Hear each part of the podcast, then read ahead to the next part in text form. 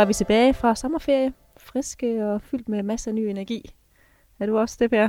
Det er jeg i hvert fald. Jeg har brugt sommeren på at få noget sol på kroppen nede i Spanien. I Spanien, der skinner solen altid. Det kan man ikke være sikker på, at den gør i Danmark. Men hvad med dig, Christine? Hvor har du tilbragt sommeren hen? Jamen, øh, jeg var også ude på Frankrig og Italien, og jeg har også fået rigeligt med sol, synes jeg. Det er helt faktisk helt rart at komme hjem til det her blæsvejr, og så regner det lidt, og det er rigtig hyggeligt. Alting med måde, og sådan er det jo også på de finansielle markeder. Sommeren har været væsentligt bedre, end jeg havde frygtet i hvert fald, og det er jo altid noget. Det er det. Hvad med økonomien nede i Spanien? Kan man mærke sådan, hvordan er det? Det kan man faktisk godt. Man kan faktisk godt mærke, at det går bedre på to fronter. Punkt, punkt et, så kan man mærke det, fordi Spanien var en af de steder, hvor økonomien den faldt mest, hvor øh, bruttonationalproduktet faldt mest. Og samtidig er det sådan, at der sker jo en lang række forfærdelige ting rundt omkring i verden. Øh, statskup i, eller forsøg på statskup i Tyrkiet, øh, kontinuer uro i Mellemøsten. Og det har betydet, at antallet af turister, som kommer til Spanien, er steget med 13 procent i forhold til sidste år. Så Spanien er i særklasse Europas turistmagnet nummer et. Så ja, den spanske økonomi den er faktisk langsomt, men sikkert på vej fremad. Det er jo ikke så dårligt. Nå, men Per, i dag, der, øh, jamen, vi skal snakke om øh, Novo, synes jeg. Det kommer vi vist ikke udenom, desværre, kan man sige. Og så synes jeg også lige det her øh, britiske exit, det øh, synes jeg også, vi skal snakke om. Jeg havde jo egentlig regnet med, at der ville komme lidt flere, at meget vil få lidt flere tæsk, simpelthen. Øhm, og til sidst, så synes jeg lige, vi skal snakke om, hvad vi kan forvente næste halvår, og sådan, også med det britiske, ikke? Ja, man må sige, at øh, uden for at jeg ikke skal tage, hvad skal man sige, komme noget i forløbet, så må man sige, at aktierne har jo gjort det øh, væsentligt bedre, end jeg havde frygtet, og en lille smule bedre, end jeg havde regnet med. Det betyder altså ikke, at investorerne de skal kaste øh, al øh, nervøsitet over bord og bare gå all ind i aktier, men der er en god grund til, at aktier bliver ved med at udvikle sig, som de gør. Det kommer vi sikkert en hel del mere tilbage til. Ja, jeg må jo indrømme, at jeg fik ikke kigget på mit depot hele sommeren, men øh, jeg fik der med, at Novo faldt. Der var jeg så også godt nok kommet hjem på sommerferie. Men hvorfor faldt den så meget, Per? Jamen det er fordi Novo Nordisk for første gang i mange år ikke længere øh, kan tage for givet, at de bare vokser ret kraftigt, og de kan se frem til, at omsætningen kan udvikle sig med tocifrede vækstrater, når vi går fremad. Og jeg tror, der er to ting, som spiller en rolle for investorerne. For det første, ja, så er det sådan, at når man kommer med en negativ præcisering, og det svarer jo til det gode danske ord nedjustering, det er altså ikke noget, investorerne de kan lide, og det kan de ikke lide især, når prisfastsættelsen er relativt høj. Den anden ting, som jeg tror øh, gør, at øh, investorerne er nervøse, øh, Øh, og at Novos aktiekurs mistede mere end 15 procent i de tre efterfølgende dage efter aflæggelsen af halvårsregnskabet den fredag den 5. 8. Jamen det er jo, at det er altså et par kvartaler siden, at Novos konkurrenter inden for diabetes med, meldte om et stigende prispres i USA. Og, og USA er verdens vigtigste diabetesmarked. Dermed er USA også det vigtigste marked for Novo Nordisk. Så det er udviklingen i priserne og den amerikanske dollar, som alt andet lige er vigtige komponenter for Novo. Og når det er sådan, at Novo melder sig ind i koret af selskaber, der ligesom kan se et, et prispres, så må man sige, jamen hvad bliver så det næste? Hvad, hvad er så det, som konkurrenterne kunne se for 3 til seks måneder siden, men som først rammer Novo nu, og som rammer Novo nu som lidt overraskende. Og jeg tror, det er de ting, der har gjort, at Novo har været og oplevet en kæmpe kursderut, og Novos nedtur er jo regulært set det, der har gjort, at de danske aktier nu øh, må slæbe sig hen ad gulvet med et øh, par negative afkastprocenter øh, for hele året 2016.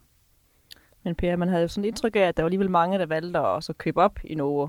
Og det, er det, var det en god idé, synes du? Ja, man kan sige, at i, i de dage, der fulgte øh, efter, jamen, der har de private investorer, de har været meget flittige til at aftage en lang række af de importaktier, som kommer fra udlandet. Udlandet, de er relativt hurtige til at smide de aktier, de har. De, de behøver jo ikke ligge i danske aktier. Udlandet behøver jo ikke at ligge i Novo Nordisk. Det gør de danske investorer jo så i øvrigt heller ikke, men det er sådan, at jo at de hjemlige investorer, de har en forkærlighed for hjemlige aktier. Det gælder i Danmark, Øh, Øh, det gælder faktisk lidt mindre i Danmark, men det gælder for alle øh, lande i verden. Så de private har snappet øh, Novo-aktier op i øh, et meget stort omfang. Så stort omfang, at vi hos Nordnet havde nettokøb for øh, tæt på 500 millioner kroner. Det er altså et meget, meget stort tal, som de private de gør.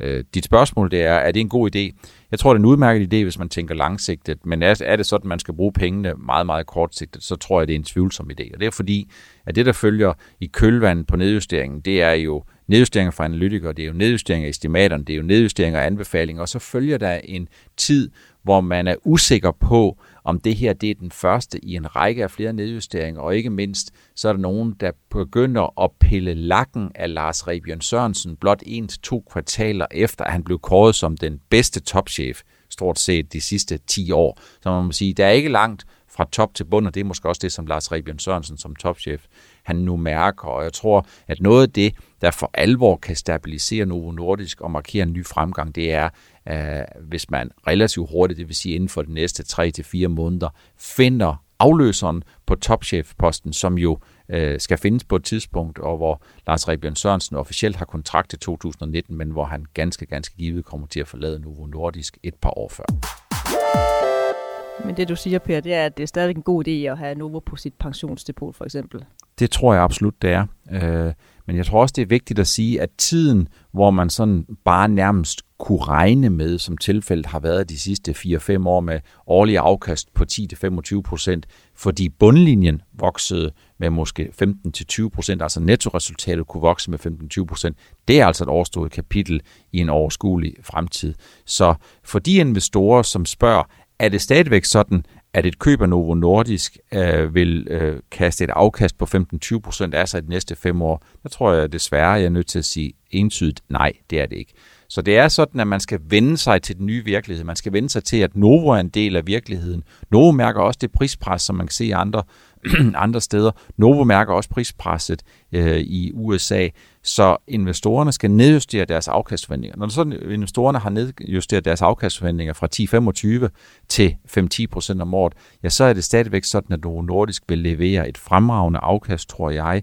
Jeg tror mere, de vil levere et afkast, øh, som er en lille smule bedre end de meget moderate afkast, som jeg forventer på aktiemarkedet generelt de næste 3-5 år. For det er også en del af forventningsdannelsen, nemlig at man kan ikke per definition bare regne med, at den der fremragende udvikling, som vi har set på aktier de sidste øh, 5-6 år, øh, især efter finanskrisen, den var ved. Så hvis du moderere dine afkastforventninger til noget, som er langt mere realistisk og som ligger i den størrelsesorden, som Novo selv snakker om, nemlig en omsætningsforventning på en 5-6% og et stigende nettoresultat, som måske lige kommer op og ramme øh, tocifret, jamen så tror jeg, at du har nogle gode forudsætninger for også de kommende 3-5 år at få nogle fornuftige afkast i Novo Nordisk, men det kræver, at du bliver mere øh, afkastrealistisk.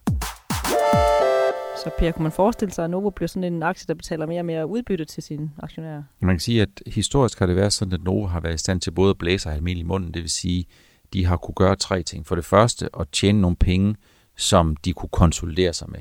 Den anden, det var, at de kunne betale udbytte tilbage til aktionærerne. Og den tredje, det har været, at de kunne købe aktier tilbage.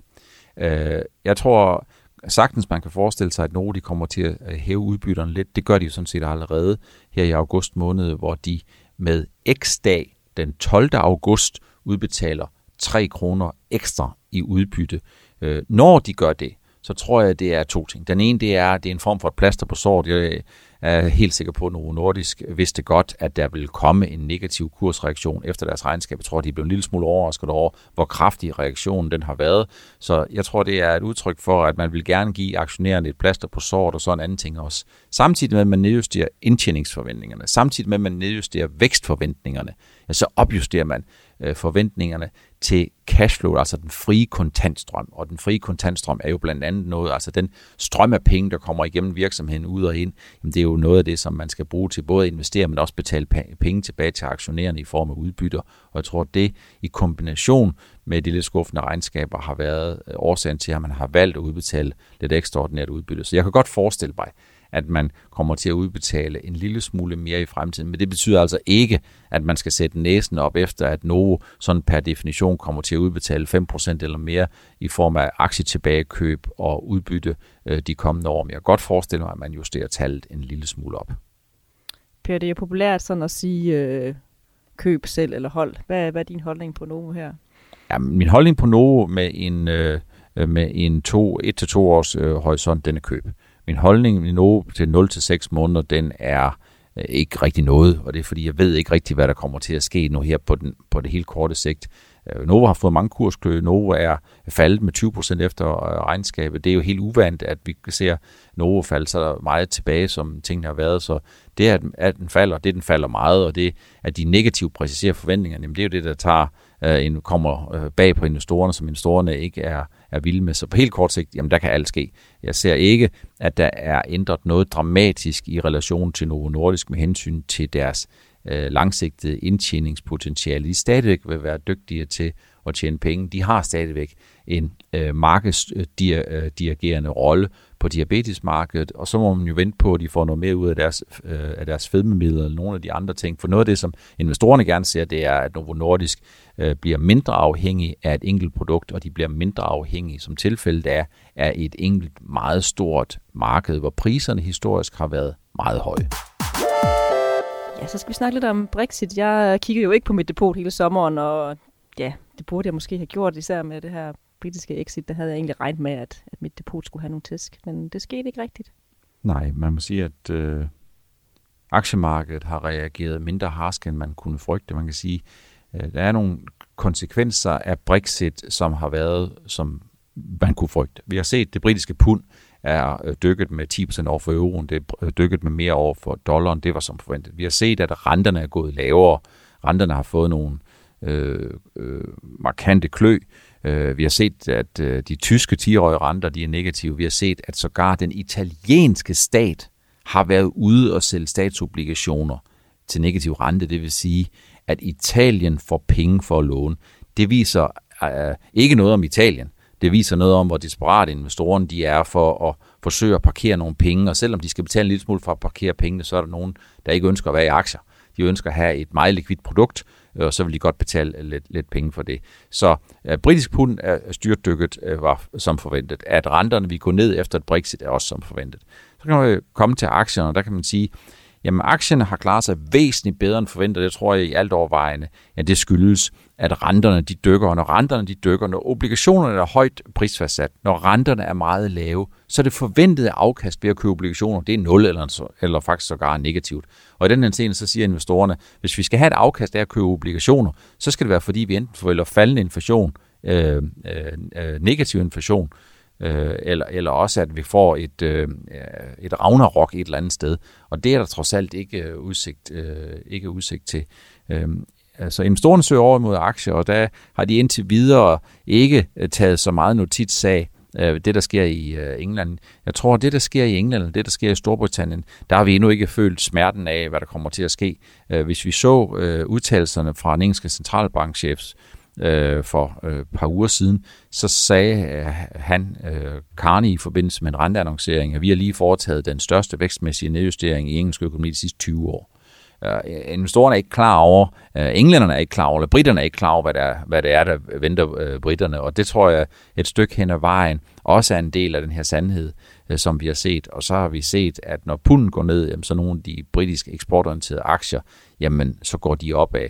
Men summa summarum er det jo ikke sådan, at de britiske aktier har gjort dig, øh, har gjort dig rigere, fordi det kan godt være, at du har fået en 6-8% afkast på de britiske aktier, der putten så har sat sig 10%, så er det altså ikke gået ubemærket hen. Så det er ikke nogen dans på roser, og der venter britterne en kæmpe hestekur, tror jeg.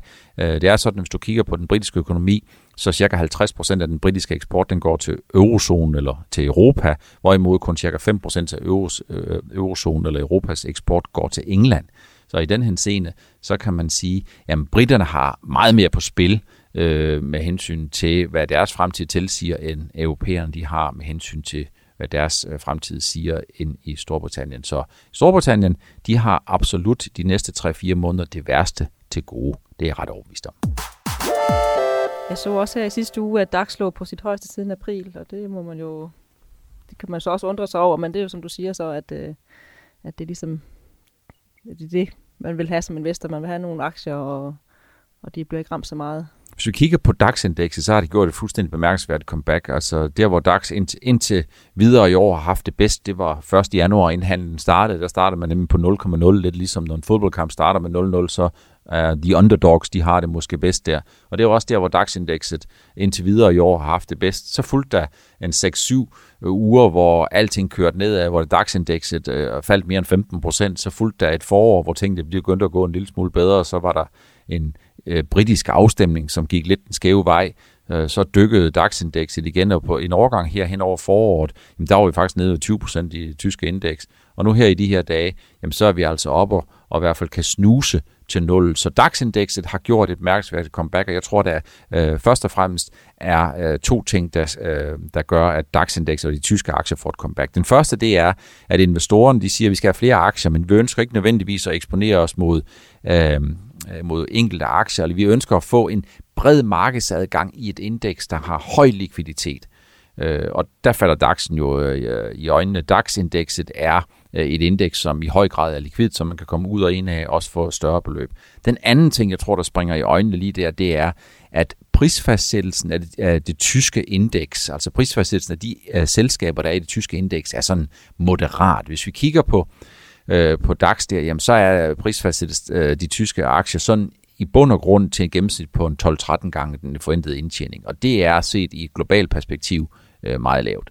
Og det skyldes nok et stykke hen ad vejen, at vi har sådan mange øh, øh, hvad hedder det, kapitaltunge selskaber i Tyskland, og når man har kapitaltunge selskaber, så skal der bruges mere kapital for at drive det i virksomhed. Jo mere kapital, der skal bruges, jo lavere prisfastsættelse, alt andet lige, har man i nogle af de her selskaber.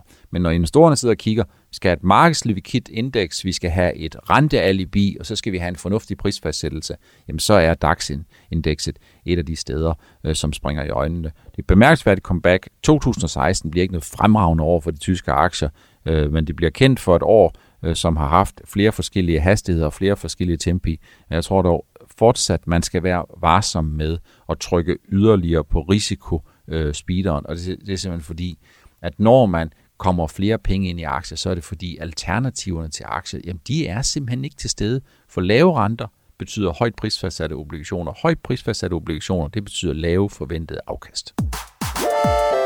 Ja, så Bank of England vil selvfølgelig gerne gøre en masse, og jeg så, at de var ude og ville øh, købe obligationer tilbage for, var det 60 milliarder pund, øh, og det lykkedes ikke rigtigt. Hvad, har det nogle konsekvenser, Per? Jamen det har den konsekvens, at det jo maser renterne fuldstændig ned i øh, England, så det man, det man vil, det er, at man vil forsøge at lægge rentekurven så meget ned som overhovedet muligt, og det har flere konsekvenser. For det første, så når man lægger rentekurven ned, jamen, så betyder det jo, at man forsøger at nedjustere de renteforventninger, som investorerne de har længere ude i tidshorisonten, og på den måde så håber man på, at man kan få nogen til at investere nogle penge.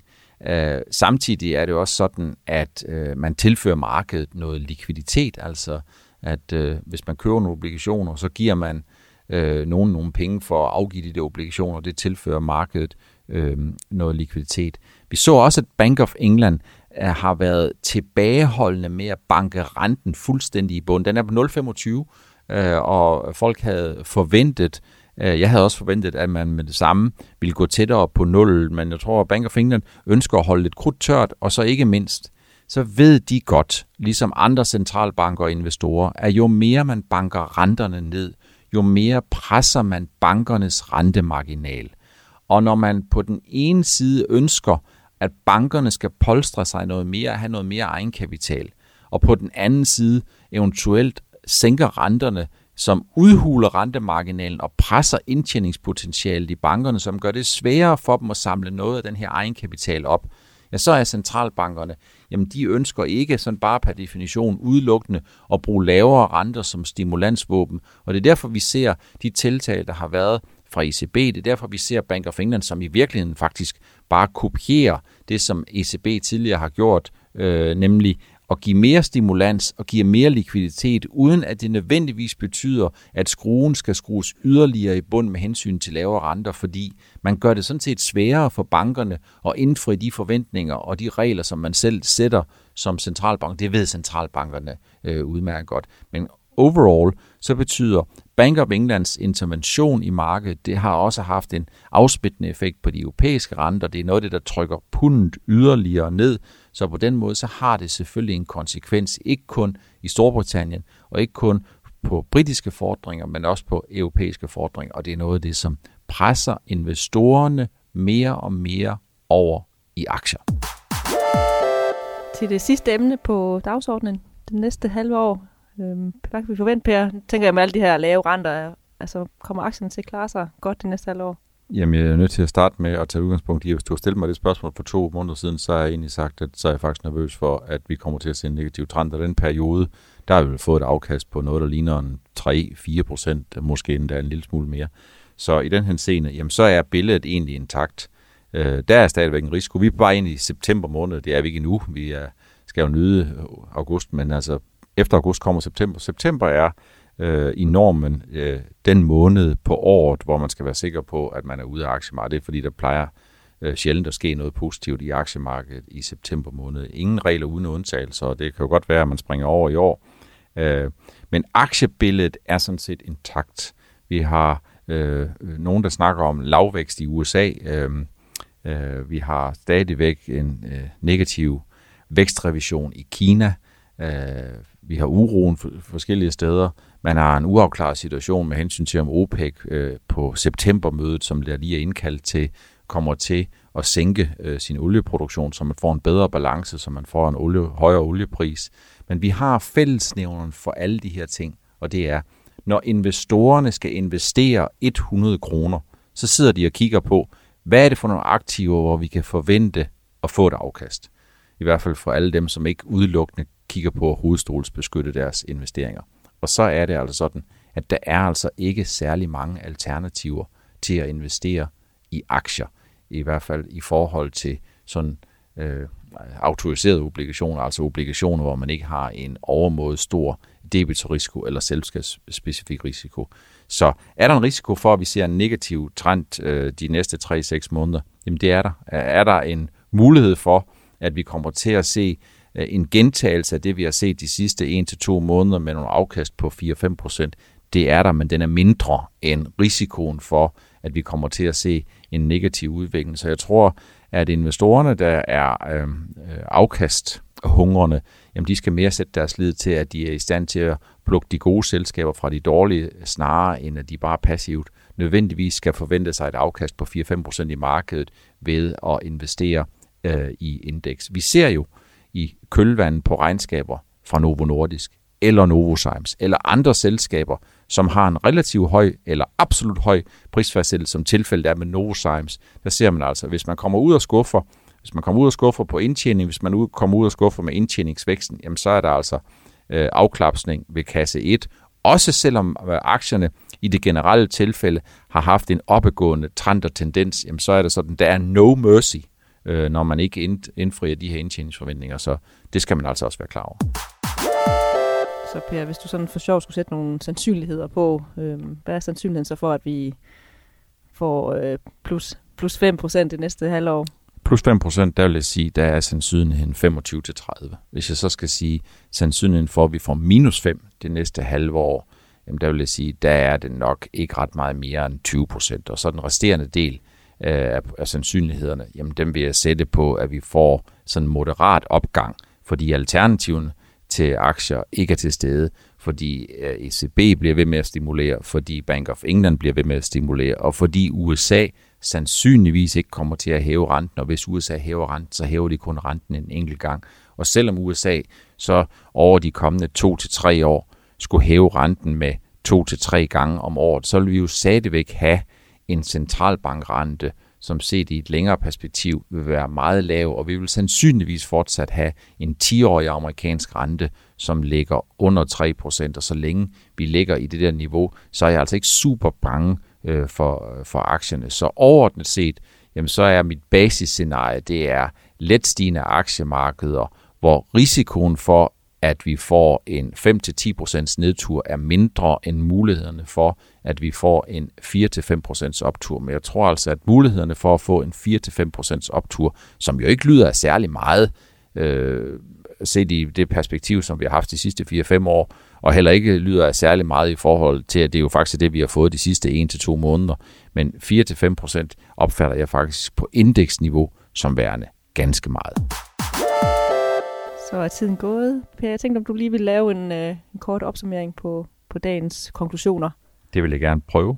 Vi har været inde på Novo Nordisk. Jeg tror fortsat på, at Novo Nordisk langsigtet er en god investering, men man går klogt i at moderere sine afkastforventninger svarende til den nye virkelighed, som Novo Nordisk jo også har meldt ud. Så har vi været inde på Brexit. Øh, det engelske nej, eller det britiske nej, har haft færre konsekvenser for aktiemarkedet, end jeg havde frygtet. Det har haft de samme konsekvenser, som jeg troede på, med et markant fald i pundet og markant øh, faldende renter. Men aktiemarkederne er ikke sådan for alvor blevet, blevet ramt øh, så hårdt, som man kunne frygte. Det skyldes simpelthen de faldende renter, som har gjort, at investorerne er søgt endnu mere over i aktierne tilfælde bare før, forud for den britiske afstemning. Så har vi været inde på øh, det tyske indeks, DAX-indekset, som har været i et bemærkelsesværdigt comeback og steget med 20 procent øh, fra bunden og nærmer sig, og nu kan nu skimte øh, afkast afkastnullet for året. Jeg tror, der er en lille smule mere i DAX-indekset, men jeg tror ikke, investorerne skal sætte næsen op efter yderligere 5-7 procent i øh, DAX-indekset. Jeg tror ikke, vi kommer ret meget over 11.000, når, når året øh, det slutter. Og så sidst, men ikke mindst, så er vi inde på, hvad udsigterne er for de kommende øh, 4-5 måneder indtil frem mod ultimo 2016. Øh, september måned står lige for. September måned plejer at være den måned, hvor man skal sørge for at være ude af aktier. Jeg ved ikke, om det sker igen i år, men det har vi jo øh, historisk set. Øh, betragter risikoen for, at vi får en større nedtur som på aktierne, som den til stede, men dog trods alt moderat. Jeg tror mest på, at vi får yderligere 1-2%, 1-3% op på, på indeksniveau, men jeg tror ikke særlig meget på, desværre, at vi kommer til at se yderligere 5-7% optur øh, Øh, på aktiemarkedet i den resterende del af 2016. Billedet forbliver lavvækst rundt omkring, lave renter. Kina, øh, øh, der får vi stadigvæk øh, negative præciseringer i, øh, i væksten, men for investorerne er det er billedet, når man slutter dagen. Man har 100 kroner, man skal investere, og de penge, de ryger altså stadigvæk mest og overvejende i de aktier, som indfrier forventningerne. Og der er store klaps til de virksomheder, som ikke er i stand til at indfri de forventninger, som investorerne og selskabet selv de har til indtjeningsudvikling. Så er der bare tilbage at sige tak for det. Vi høres ved i næste uge.